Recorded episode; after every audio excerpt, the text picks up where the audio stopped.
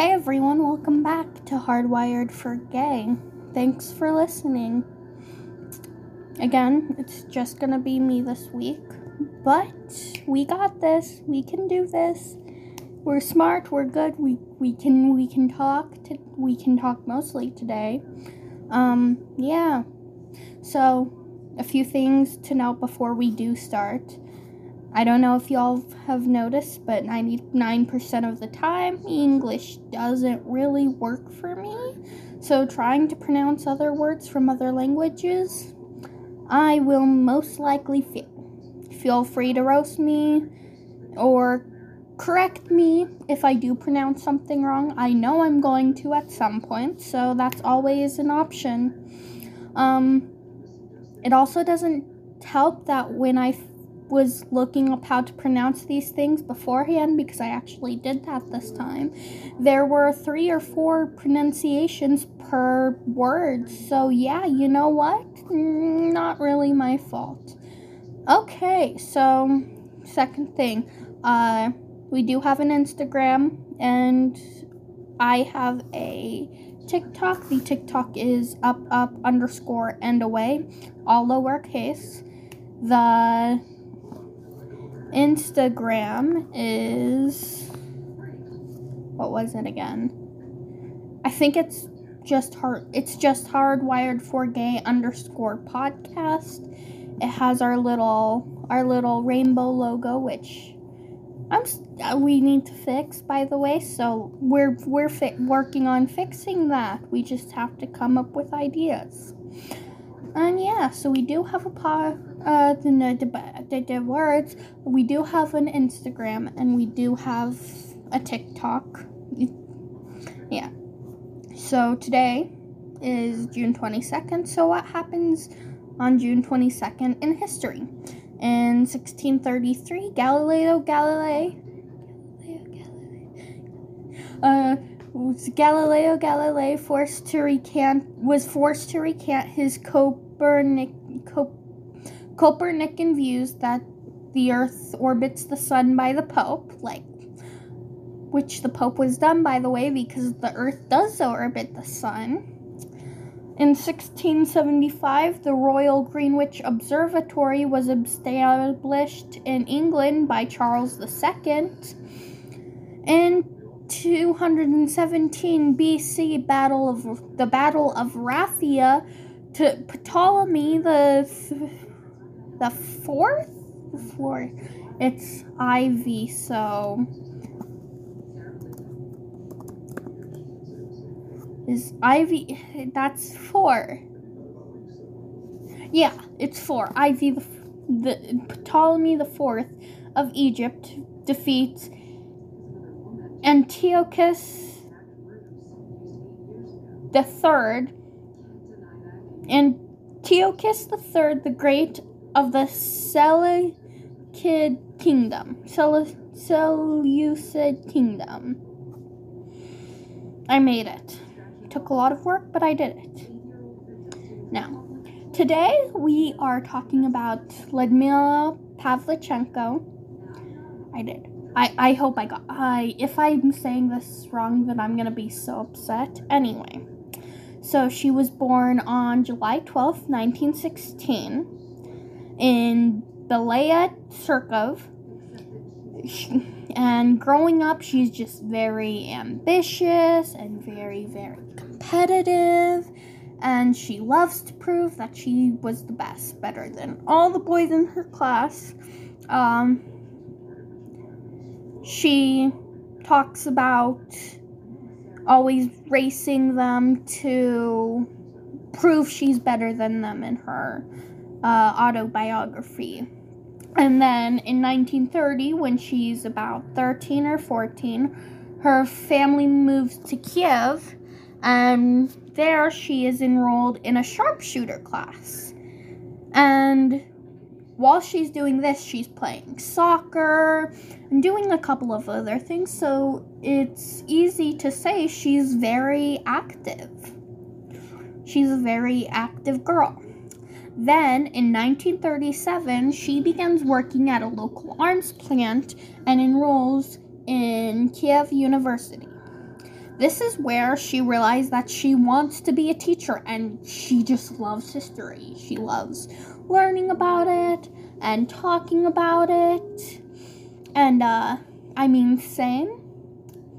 But as we know, she doesn't really get to go in it yet, right after she graduates, because in 1941, after just after she turns 24, Adolf Hitler starts Operation Barbarossa in the Wehrmacht, and Wehrmacht invades the Soviet Union.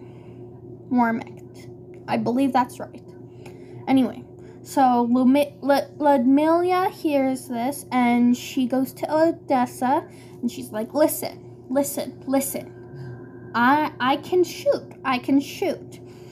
I know I'm a sh- I was in sharpshooting classes. I can become a soldier." And they're like, "You know what? Are you sure you are you really sure you want to do this? Are you you have to be like a 100% sure." Why don't you become a nurse? That would be much more suited for someone of your stature. But she's having none of this. Like, she knows what she's here for and she knows what she wants. So, somehow, this girl gets a sniper gun thingy and takes out two of the Roman collaborators from the Soviet defended hill. They see this and they're like, "Fine, you know what? Okay, uh, yeah, let's let's let's get you in." and she is quite quickly enrolled into Red Army's 25th Division. And there she's one of the 2,000 female Soviet snipers. And within three months, three months, 90 days, she has killed 187 people. 187 people in three months. So that's about 60 per month, two people per day. And so she's very quickly promoted to senior sergeant. And then later in October, she.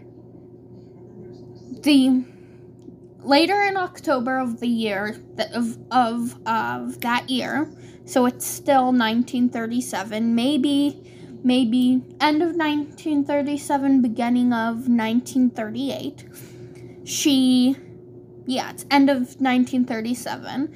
She takes the Romanian army takes control of Odessa, and her unit is sent to Sevastopol.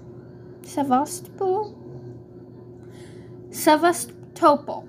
Sevastopol.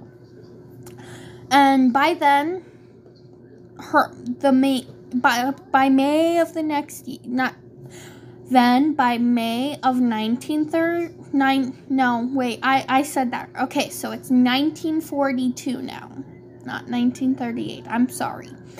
She the killings have slowed down and she has a count of 257 confirmed kills.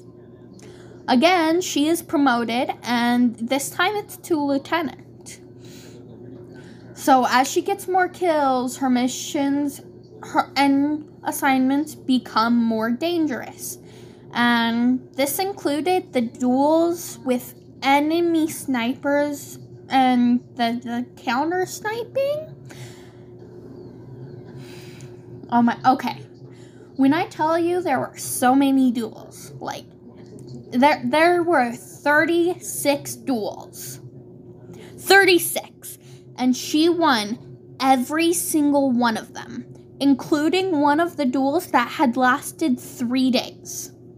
How a duel lasts that long, I do not know, but it happened.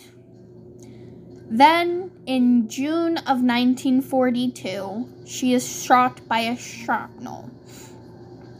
It hits her in the face, and she has to go she has to go to this uh she has to go she has she has to go to the hospital of course and they're like they're there and before she can be completely healed she is completely pulled because she was way too valuable for them to lose. And by this time, she had a confirmed 309 kills and had rightfully earned the reputation and nickname Lady Death, which that that's a really that's a really good name. Like, can you imagine being called Lady Death? Like, anyway, so because of her huge reputation, she is she is well known, very well known by these German officers, and they keep trying to bribe her, saying like, "Come, come on our side. We have." We have cho- we have cho- they literally tried to bribe her with chocolate. They literally said, Ludmila Pavlichenko, come over to us. We will give you plenty of chocolate and make you a German officer. And uh, these didn't work because although chocolate is amazing, the German officer thing was a complete it was a complete turn off. So when these bribes didn't work, they resorted to threats and just kept threatening her and were like, if we catch you, we will tear you into 309 pieces and scattered to them to the winds.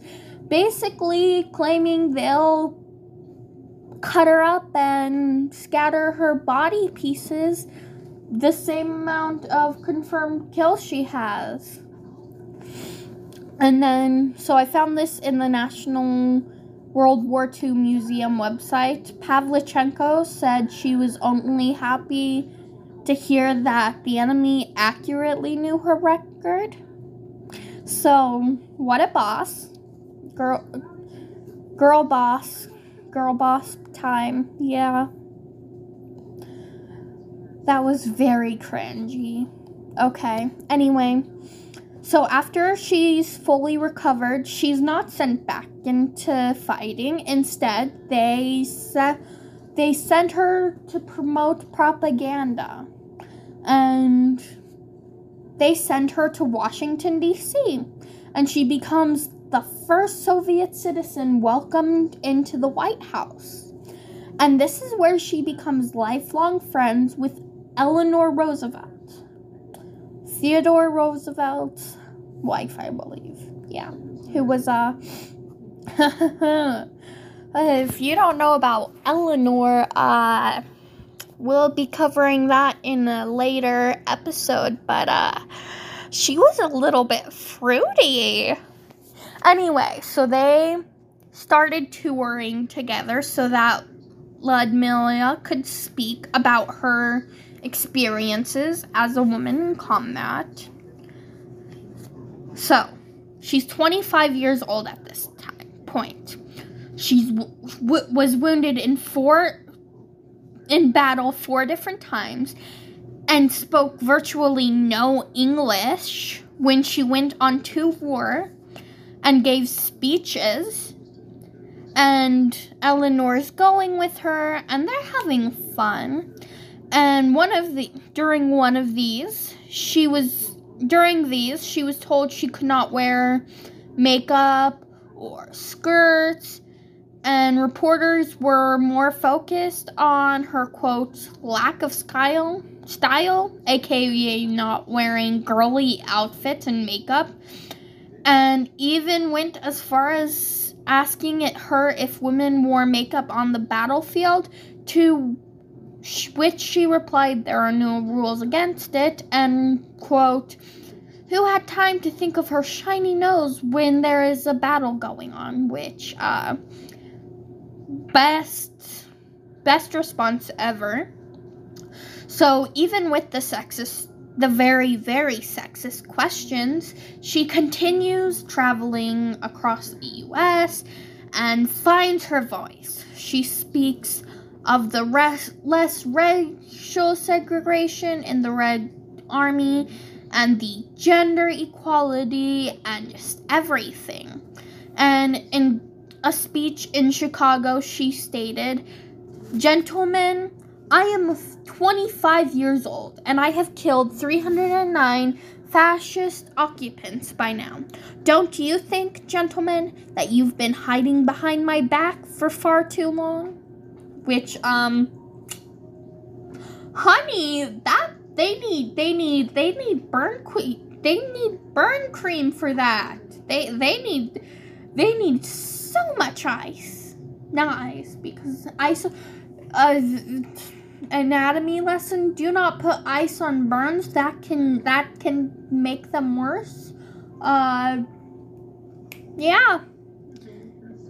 I've heard putting mustard on them is better but like cool. If you don't want to smell like mustard you can always do burn cream. There's always that. You should have some handy. If you don't go buy some because you need that in case you do get burned because let me tell you getting burnt getting burned is not fun and i need to stop ranting.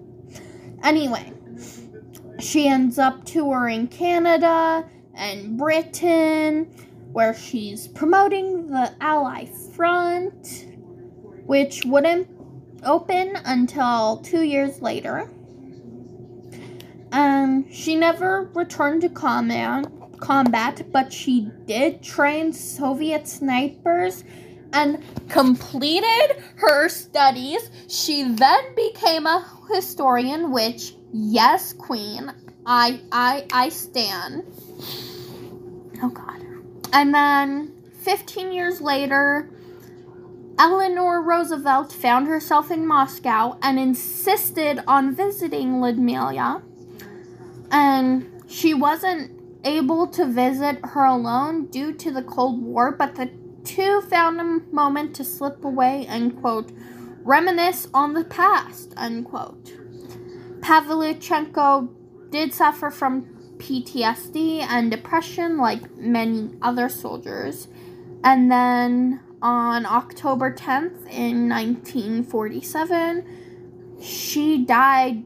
She had a stroke and died. So, yeah and her life and her what she did and everything inspired many things, including Miss Pavlichenko, P A V L I C H E N K O, by Woody Guthrie, and a 2015 film, Battle for Sevastopol, Sevastopol, which is also known as Indestructible so yeah, if you ever if you ever get the chance, you need to go check out those.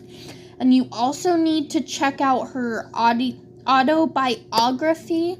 I read it on the Scribd app, but you can probably find it on like Amazon or something. I don't know. Uh yeah, go check all that out. Um stay safe and have a good day. Bye.